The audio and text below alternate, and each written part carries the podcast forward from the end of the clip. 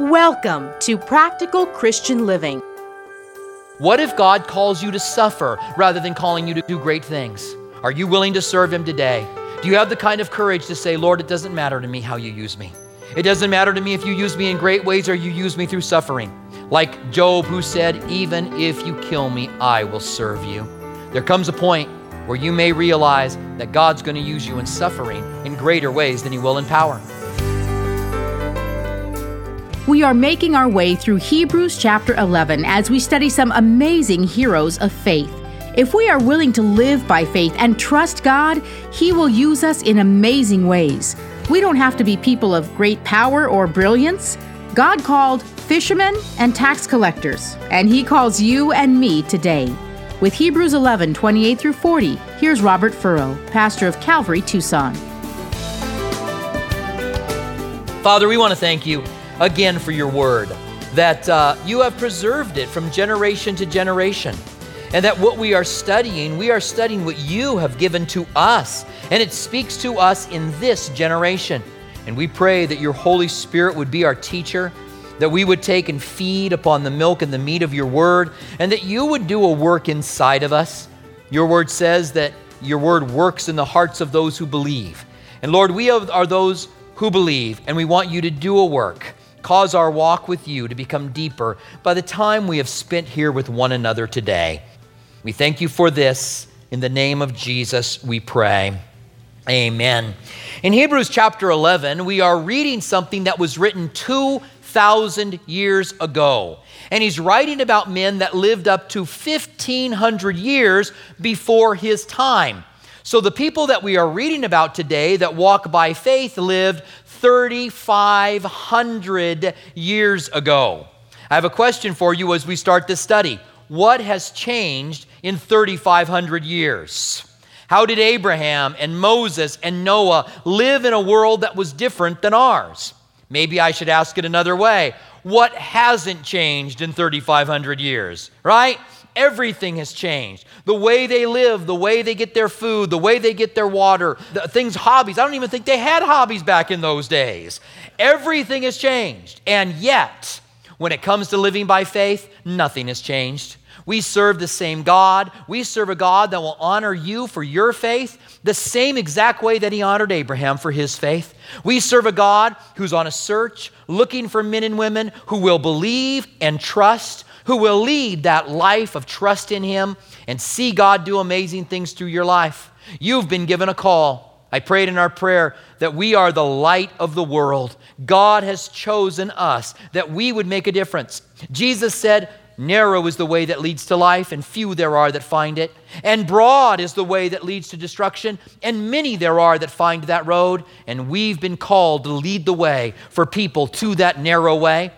And I believe that we change destinies. I believe by the work and the call that you and I have been given, if we will live by faith, that people's lives and destinies will be changed by that. In the text that we're covering today, Paul has started by going in depth into Abraham's life and Moses' life by faith, how they walked by faith and what exactly it meant. And he started at the beginning of the Pentateuch. You remember? Talked about Abel and then talked about Enoch and talked about Noah. Went on and got a lot about Abraham and quite a bit about Moses. But right in the middle of this chapter, it suddenly dawns on him that if he keeps going into detail like that, he's going to write forever. So he's even going to say at one point here, time would fail me if I told you of the faith of Jephthah, Samson, Barak, Gideon. He gets into this list and he starts to make a list. Instead of telling us any ways in which Samson or Gideon or Barak walked by faith, he just lists that these were men and women that have faith. And then he breaks into what they did. Now, in that list of men that walked by faith, we find Samson. Samson, who I wouldn't think would be a, a stellar example of faith. Samson had been given great potential by God, right? One of the strongest men, if not the strongest man who ever lived. He had great potential, but he also had a problem, right? You know what his problem was? He liked the girls. Not the Hebrew girls either, the Philistine girls, all right? Or as I said last night, he dug the chicks to speak in 70s lingo, all right? And the Philistine girls is who he struggled with, but yet he's in the hall of faith. And some of you may have struggles in your life. Some of you may feel like you don't belong in any lists of faith, but God may very well line you up I believe that this list is still being written today. And I believe that God is looking for men and women that He can show Himself strong to. That's what the Bible says, doesn't it? God wants to show Himself strong to those who are loyal. Are you loyal to God? Are you loyal to the call of God that God would do it His way? Not because you roll up your sleeves, not because of your talents, not because of your giftings, but because you trust in God that God would use you and show Himself strong to you. Well, in the remainder of this passage, I want us to put shoe leather Christianity on our faith. I want us to get this down to the place where we walk. And there are three areas that I see the remainder of this chapter going.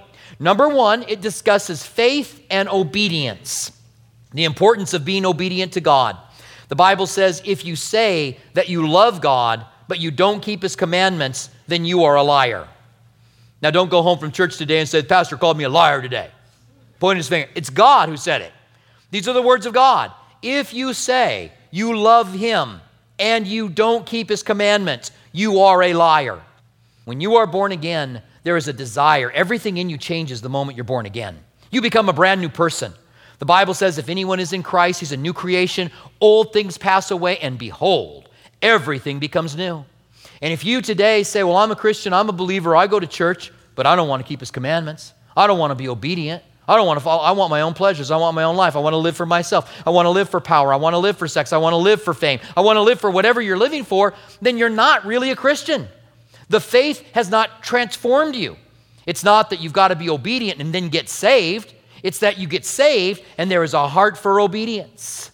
And we see that faith and obedience is necessary, even when we don't understand it, even when it takes a while. Now, the next thing that we see is that faith brings power. And we're power kind of people.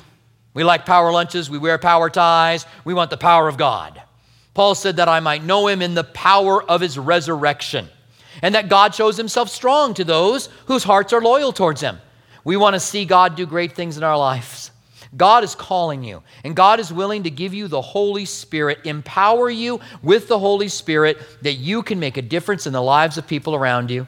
And I want to say this today how do you know that God isn't calling you to be someone of power to this generation? How do you know that God's not calling you to make a radical difference? Maybe there's someone here in this room that God is going to use in a more powerful way than anyone that He has ever used before. We're marching quickly on the last days, and I believe that God will raise up men and women. The Bible says that faith is a rare thing. Jesus said, When the Son of Man returns, will He find faith on the earth? Will there even be faith here?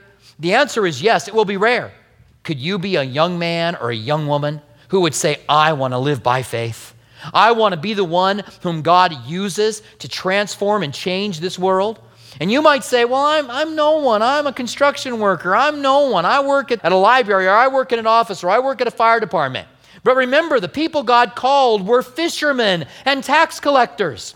The people that turned their world upside down were not people who were trained in theology. If you are trained in theology, it doesn't mean God can't use you, but God just doesn't have to use someone who's trained in theology. Praise God. I'm happy about that because I don't have a lick of training when it comes to theology. By the way, neither did Spurgeon, and neither did D.L. Moody, and many other people that God used in incredibly powerful ways because God calls people to reach out and touch people. And the second section here is the power of God in our lives. We're going to see uh, service through the power of God, or gaining God's power or strength through faith. And finally, the last is courage in the life to come. That is, that faith gives us courage. And if we're going to be men and women of faith, we're going to need that courage because Jesus said, I've come to give you life and life more abundantly. And we go, Amen. I want that abundant life that Jesus can give me. But he also said, In this world, you will have tribulation. He also said that you're going to be persecuted. And there are Christians today, when they make a commitment to Christ, they know that their lives are at risk. There's a persecuted church, and we're not just talking about China or Pakistan or Afghanistan or the Sudan or other parts of Africa. But today, some of the greatest persecution in the world is taking place in Egypt, where there are many Muslims who are becoming Christians. God is moving there, and many people are confessing Christ. And when they confess Him, they know that their lives are at risk. There's a chance that they will be killed because of their faith, and they still do it. And I'll ask you this question today. If you knew giving your life to Jesus gave you an opportunity that your life could be taken from you, women are kidnapped, raped, and brutally murdered in Egypt today, all because they've made a commitment to Christ. Not only through Sharia law, which takes place and happens there, but just because they've made a commitment. It might not even be anybody related to them, but just because they're a Christian, they are persecuted today. And it takes courage to say, I might have suffering and struggling. I may never experience the promises that God has given to us, but I'm going to live for God anyway. I'm going to walk by faith. There are those faith teachers among us today which don't have an understanding about what faith really means, by the way who will say that if you struggle or if you, you suffer or you have some kind of a difficulty or problem in your life, you don't have enough faith. They'll say that. But here in our passage, it says that these men and women that suffered, that they walked in faith and yet did not receive the promises. They had a good standing in faith, but they didn't receive the promises. Sometimes to walk in faith takes courage. What if God calls you to suffer rather than calling you to do great things? Are you willing to serve Him today? Do you have the kind of courage to say, Lord, it doesn't matter to me how you use me? It doesn't matter to me if you use me in great ways or you use me through suffering. Like Job, who said, Even if you kill me, I will serve you. There comes a point where you may realize that God's going to use you in suffering in greater ways than he will in power. In fact, Paul said that I might know him in the power of his resurrection and in the fellowship of his suffering. We like the first part of that verse power of his resurrection, yeah. But in the fellowship of his sufferings, if God is calling you to suffer, would you, by faith, with courage and boldness, move forward anyway? Would you say, Lord, I'll serve you no matter what you have for me? Well, those are the three areas we're going to cover. So let's pick it up, first of all, with obedience. We find that, first of all, in verse 28, where we continue on with Moses. It says, By faith, he kept the Passover and the sprinkling of blood, lest he who destroyed the firstborn should touch them. You remember that Moses had been used by God to deliver the children of Israel by a mighty hand through the plagues of Egypt. And that at this point that his faith is spoken of here, nine of the plagues had passed, but the worst of the plagues is to come, and that is the death of the firstborn. God had said to the Egyptians, You have kept my firstborn, the nation of Israel, and because you will not let my firstborn go, I will take your firstborn from you. It was a reaping and sowing thing. But he didn't make a distinction between the Egyptians and the Hebrews. And so he said to the Hebrews, if you guys don't want your firstborn to die, then you're going to have to be obedient by killing a lamb and smearing its blood on the doorpost. What an odd thing, by the way. Bringing a lamb into their home for several days so they get attached to it, killing it, draining the blood out of it, and smearing it on the doorpost. And when the death angel saw that blood, he would pass by. Now, I wonder if any of them struggled with that. I wonder if any of them thought, I don't think the death angel is going to come at all. I don't need to kill this lamb. I wonder if anyone thought, I don't think killing this lamb is going to help the death angel fly over. I wonder if anybody killed the lamb, drained the blood, and didn't smear it on their door, and therefore suffered from it. They had to be obedient to what God had said. They had to bring the lamb in, they had to kill the lamb, and they had to apply the blood. Well, the same is true with Christ. In fact, if you've ever studied the Passover, you know that Jesus is the Passover lamb, right? So the Bible says. And in fact, John the Baptist said, Behold, the Lamb of God that takes away the sins of the world. But not only does this shedding of his blood bring salvation, in fact, it almost sounds blasphemous to say what I'm going to say now. All right? You ready for this? Did I get your attention there? All right? That the death of Jesus isn't enough for salvation because you've got to apply the blood to you. Jesus died once and for all which means anybody who comes to him can be saved. But if he dies on that cross and no one invites him in and applies the blood to their lives, then they can't be saved. The death angel will not pass by. You have to receive him and invite him and apply that blood into your life, and then you'll be changed. That's the obedience. See, some of you guys here might think, well, I, I was brought up as a Methodist, or I was brought up as a Catholic, I was brought up as a Lutheran. I'm okay. No, you're not. God doesn't have a list of approved denominations that He's going to let into heaven. Yes, and what uh, denomination are you? He doesn't have that. You either come in by Jesus or you go out by Jesus, one way or another. Doesn't matter what denomination you are. What matters is if you know Him and have applied that blood to your life. Now he goes on in obedience to talk more about obedience. He says in verse 29 By faith they passed through the Red Sea as by dry land, whereas the Egyptians attempted to do so were drowned. Sometimes obedience and faith is risky. God had led them to the Red Sea. Then the army of the Egyptians came in behind them. And the people began to cry out to Moses. Put yourself in their position for a moment. You're led by a pillar of fire by night and a pillar of cloud by day, and you're led to the Red Sea. Then the Egyptian army closes in behind you, and now you look behind you, and there is the most powerful army in the world in your day. You know what they did? They started to complain against Moses. Why did you bring us out here to kill us? Weren't there enough graves in Egypt for us to die there? How come you've done this? Moses went to God and cried out to God, Oh, God, why have you brought us here? What should we do? Save us for your own name's sake. You know what God told him? This is funny. God says, Why are you talking to me? I wonder if God ever says that in our prayers. That is an answer you don't expect to get from God when you're praying. Why are you talking to me? Uh, because I thought I was supposed to pray. That's why I'm talking to you, right? Why are you talking to me? He says, Hold up your staff. And he held up his staff, and the waters parted and stood up on mounds on each side. And then he looked at the children of Israel, looking back at the army, and he said, Go into the ocean. Now, you're the first one in line. you want me to go in there? See, sometimes faith is risky. Sometimes God asks us to do things that in other circumstances would be stupid. To go into that ocean, when you have not been called by God would be not only not a faith, but it would be a lack of faith and a, it would be stupid. So they go in and God rescues them because it's by faith. But the Egyptian army sees them go through safely and they're not as smart and they're not entering by faith. And they go in and bam, the water falls upon them and drowns the entire Egyptian army. The same thing the children of Israel did by faith, they do without faith and it kills them. See, sometimes God asks us to live differently. And you might be told to leave the job that you're in or to give up a certain financial income. Something people around you might say, that's stupid, that's dumb, don't do that. But God told you to do it, and so you do it. And you live by faith, and God honors that. And God moves in a powerful way. And sometimes, in a lot of different situations and circumstances, living by faith is a risky thing to do. Well, not only are we obedient through sometimes risky faith, but also we need to persevere. The Bible says through faith and patience we inherit the promises of God. That means we have to have faith and we need to wait for it to happen. That means that you don't have faith one moment, the next moment you get the promise. It might take years, it might take weeks, it might take months. Look at what it says here. By faith, the walls of Jericho fell down after they were encircled for seven days. Why couldn't God have taken the city of Jericho on day one? Why did God make them march around for seven days and then seven times on the seventh day? First of all, you remember this is direction from God.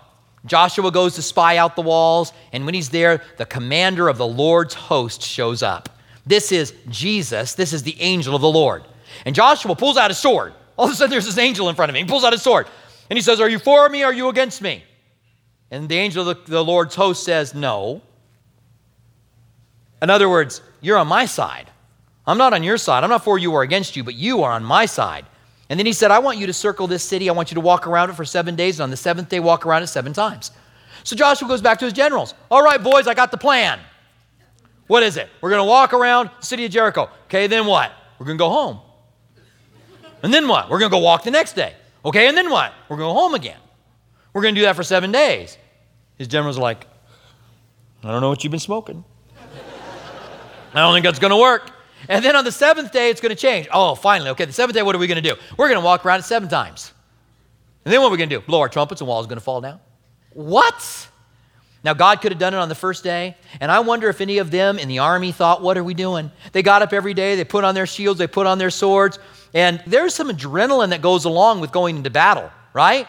And for seven days, they got up and they got it. Maybe today is going to be the day we're going to fight. And imagine the people in Jericho. This army's all running to the wall. They're coming, they're coming. They blow the horns for battle, and they go out and they look, and here comes the army. Then they start walking around the wall, and the army starts following them. and then they go away. Then they come back again the next day. But they had to get to that 14th time around that wall before they blew the trumpets, and the wall fell down, and they went to battle. And see, you may be now in the midst of what God is calling you to do, and you may not have seen those promises happen, but you need to be faithful. You need to persevere in order to get all that God has for you. I'm going to say it again. By faith and patience, we inherit the promises of God. No wonder Galatians tells us don't grow weary in well doing, for in due season you will reap if you don't grow faint. Are some of you guys growing faint in your faith now?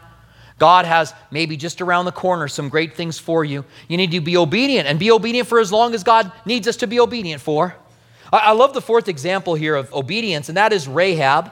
It says, By faith, the harlot Rahab did not perish with those who did not believe when she had received the spies with peace. Out of all of the people that God could save in Jericho, he chose a prostitute. Isn't that incredible? You might think God's looking for religious people. It's what the scribes and Pharisees thought in the days of Jesus. Jesus went and hung out with sinners. And they said he's a friend of sinners and drunkards. And Jesus said, A doctor doesn't come to those who are well, he goes to those who are sick. And I've gone to seek out those who need forgiveness. He went to sinners. He went to care for the sin sick soul. And not only was this woman delivered from prostitution, but she delivered her whole family from Jericho by her faith. You might think, I've done too much. My lifestyle's bad. God doesn't want me. And you are so wrong. Evidenced by the woman caught in the act of adultery. Evidenced by this woman who not only saves her family, who not only is spoken of in the hall of faith, but she's in the lineage of Jesus. Did you know that? Rahab is mentioned in the lineage of Jesus, and she was a prostitute. The Lord truly loves sin sick souls. And the more we reach out to those who are destitute, the more we reach out to those who are suffering, the more God moves in their lives. Now, he goes from the section on obedience, the importance of obedience. And if we want to seek faith and we want to see God move in our lives, we need to be obedient. And he now moves to what I've called the section on power. He says in verse 32 For what more shall I say to you? For time would fail me if I told you of Gideon, Barak, Samson, Jephthah, David, and Samuel. Now, one of these things is not like the other, one of these things doesn't belong. You guys ready to play this little game? I'm going to read them again. One of these things is different. One of these things doesn't belong, all right? I'm going to read them. You ready? Gideon, Barak, Samson, Jephthah, David, and Samuel. Now, if you came to the service earlier today or last night, you can't answer this, all right? Last service, Scott here on the front row went last night and he called it out. All right, so you guys ready? Which one doesn't belong? Who doesn't belong? David. Who said David? I heard it. There we go. Why doesn't David belong? He's a king, not a, not a judge. Every other one is a judge, right? All of the other guys here Gideon, Barak, Samson, Samuel, and Jephthah are all judges. And David is a king. Now, I don't have anything profound to say about that. I just thought it would be a fun game.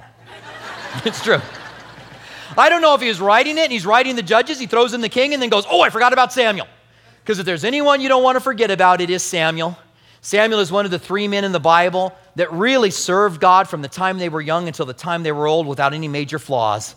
Samuel, Daniel, right? And Joseph are the three guys really don't have any flaws. Now, you look at these guys that he mentions by faith, and they did some pretty incredible things. Gideon was called a mighty man of God, a valiant man of God by the angel of the Lord. Gideon's hiding in the basement because the Midianites are stealing the grain from them, and he's threshing his wheat in a basement. If you know anything about threshing wheat, and I didn't know anything before I studied this for the first time, by the way, you do it on a hill. Gideon's in the basement beating the wheat. And all of a sudden, the angel of the Lord appears and says, O mighty man of valor. And I think Gideon went, Where? Where? Where? because he's hiding in the basement. But by faith, Gideon would be used to deliver the people of Israel from the Midianites. We pray that the Lord is speaking to you in a personal way here at Practical Christian Living. If you'd like to hear more of Robert Furrow's teachings, visit calvarytucson.com. For our local listeners, Calvary Tucson is open and holding physical services while being mindful of social distancing guidelines. Our East Campus at Speedway and Camino Seco meets Saturdays at 6 p.m. and Sunday mornings at 9:45 a.m. Our West Campus, south of Palo Verde and I-10, meets Sunday mornings at 8:30 a.m. and 11 a.m. Our midweek service times are Wednesday evening at 6 p.m. at our East Campus and 7:15 p.m. at our West Campus. If you prefer, you can watch our service online at live.calvarytucson.com and also on our Facebook page and YouTube channel. Our online campus is available during East Campus service times. If Practical Christian Living Radio has blessed you and you'd like to donate, please visit pclaz.org. That's pclaz.org, where you can make a secure one time donation or sign on to become a monthly partner on a reoccurring basis. Have you accepted Jesus into your life or have questions about salvation? Email us at saved at calvarytucson.com. And don't forget to follow us on social media Instagram at Calvary Tucson and Facebook at Calvary Chapel Tucson. We want to remind our local listeners that you can watch Practical Christian Living Sunday mornings at 8:30 on KGUN 9 TV. May we walk worthy while we wait for the return of our Savior. Thank you for joining us for Practical Christian Living.